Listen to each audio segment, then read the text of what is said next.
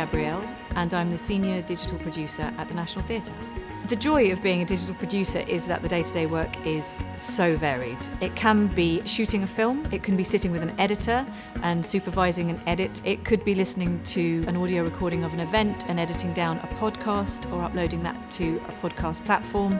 It can be managing those platforms, having a look at the brand identity in those platforms, so that includes the websites, YouTube, iTunes U, any apps that we might produce, and any form of digital content that is broadcast or streamed across the internet. Most theatres now have an understanding and an awareness of the power of digital to communicate to audiences. I always describe digital content as being um, four key elements. So there's text, there's images, there's audio, and there's video. You have to be able to produce each of those four individual elements on their own. And you have to understand SEO. It's very important how you title things, how you tag things so that they're findable. And that really leads to the last part of the job, which is analysis of data, uh, understanding your analytics. On a base level, you have to be a creator. You have to love explaining or telling stories. And on a higher level,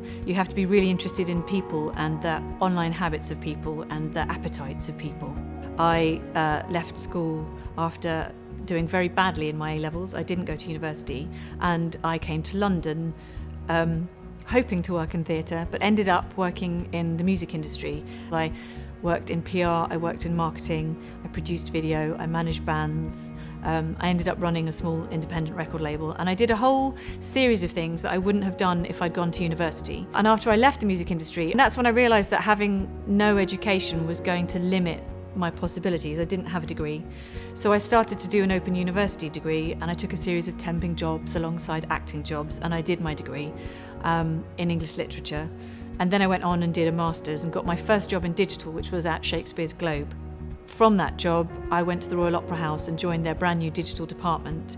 Um, and I worked for the Royal Opera and the Royal Ballet, producing education resources for digital consumption. Um, and then from the Royal Opera House, I came to the National Theatre to join their brand new digital department. I think there are two things that are fundamentally important if you're going to be any kind of a digital content producer. The first is that you are passionate and knowledgeable about your subject. The other thing, and you can't get a qualification in this, you've got to learn how to work hard. And actually, you can learn anything if you work hard enough. And if you work hard enough and you're conscientious enough and passionate about what you do, the world's your oyster, nothing can stop you.